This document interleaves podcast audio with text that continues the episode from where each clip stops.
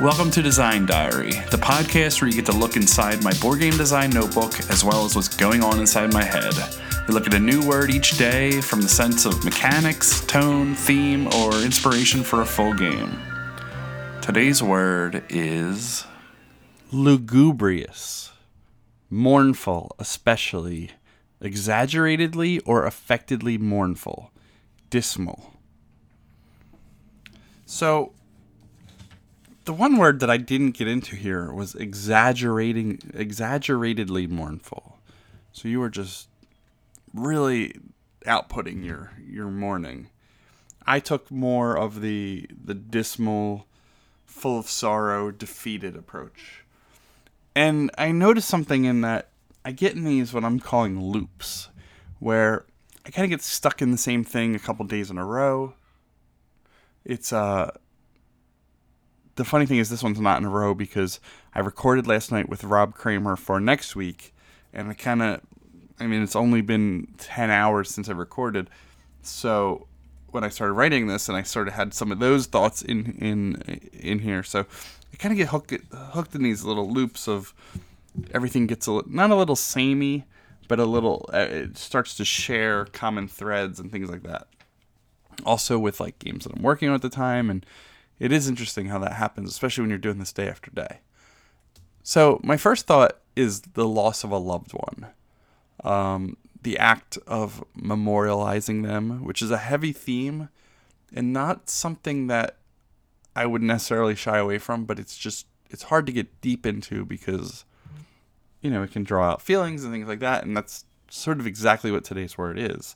It's all about. So, I mean, you would be successful in that, but a lot of times board games are intended to be fun and an escape, and that's kind of that can get difficult to to tread on that. So my notes say a local legend passes away years after they've been forgotten. Your job is to collect their good deeds and share them with more than just your small town. We saw that a little bit.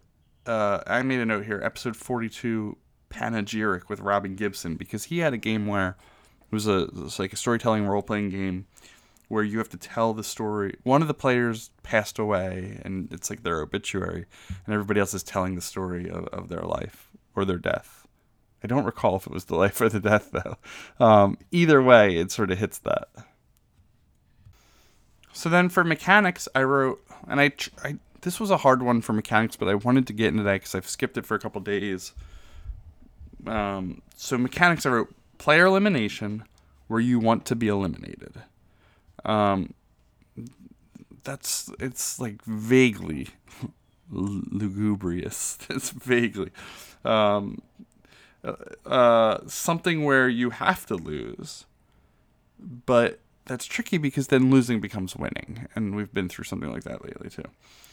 So another one I had was where you play as partners, uh, and this was neat because you're you're partners with somebody and at some point one of the partners is lost. It's going to happen. It's inevitable.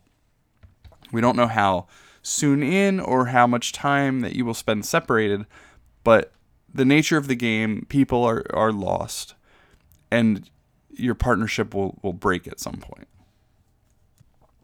Now, you playing as partners and one being lost means one of them could pass away, but it could also mean like a breakup or something along those lines. But I kept it as passing away because only one partner remains, and the other player will now become a new character and form a new partnership, and and it, it continues. The game would just continue on and on as you gain these different partners, and the one that is lost essentially leaves everything. So you can hang on to everything that they gained and you can keep them for for for memories and relic points or whatever it would be just some sort of you know points for for for you know the honor of your loved one. Or you can use them to aid you on the game you know giving you ways uh, to access to to to to get other you know victory points or, or whatever it takes. Um, but they give you a you could also get some sort of boost for moving on from them. For if you clear everything, maybe there's a you know a weight lifted in that you know you're not holding on to it anymore. I don't know. That was just that was my second thought, and my final one This is quick today because we recorded for like tw- almost 25 minutes last night. Um, so you'll see that in a week, though, not, not until next Wednesday. But my final thought uh, it's a game where you are the only soldier remaining on a battlefield. And it can be extracted to fantasy or space or something just to be not so dismal and realistic. But your army's defeated. You need to finish it on your own by defeating the entire opposing force. You want to do that to honor your fallen companions. Um, it's not about you at this point, it's about them. It's about if you don't survive, their story is not told. You know, so that's the um, the motivation is to honor your your fallen companions, and they should. This gets into what we discussed yesterday was that they should have some character. You know, it's to drive that emotion into the game, and you're gonna you're gonna hear about 20 minutes on that on Wednesday. But uh, I would get deep into what they do, oh, into a what would they do.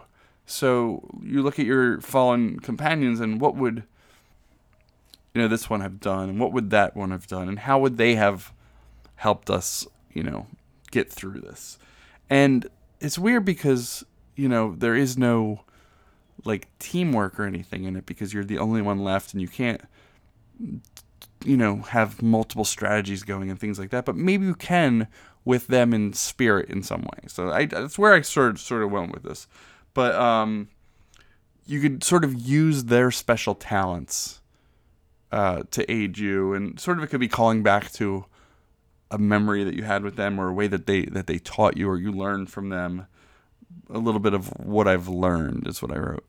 But um, I I think that could be interesting, and that that could create your strategic points, and and you know which character do I call to, and and it could even be like, you know, I just got Star Wars on my brain, but you know, the Jedi ghosts of, you know, Obi Wan and Yoda and Qui Gon, and you, you know, we can get weird with it and have you know, like Ki-Adi-Mundi or any of those, uh, you know, the Jedi. But that's not the idea. In a terrible pun, I wrote that I imagine this game is solo, not meaning Star Wars, but meaning single player. Um, it's a nice, deep theme for a solo game, and I've been embracing solo in a way that I think solo gamers like that kind of thing. They like the experience, and and it's going to call them back and you can take some chances with a solo game on an emotional level like this or because it doesn't require that you know trying to get other people involved and trying to you know get them deep into this it's almost like reading a book like reading a book versus telling somebody about a book you read. I think the the impact is much greater when you've read it yourself and gotten involved. So i imagine this is a solo game. And uh, i don't know. Sounds interesting. So let me know if Lug- I can't even pronounce it. Lugubrious. I keep thinking it's Lugo- lugubrious, or there's there's another word that's similar to that, but lugubrious, mournful, full of sorrow, extremely mournful, like wildly mournful, which I didn't touch on. If that sparks anything, please share. And otherwise, we'll see you tomorrow. And like I said, I recorded with Rob, so next Wednesday is a monster of an episode. Um, really good stuff, except for what I brought to the table. The discussion was really good. But yeah, so let me know if you have anything, and we'll talk again tomorrow. See ya.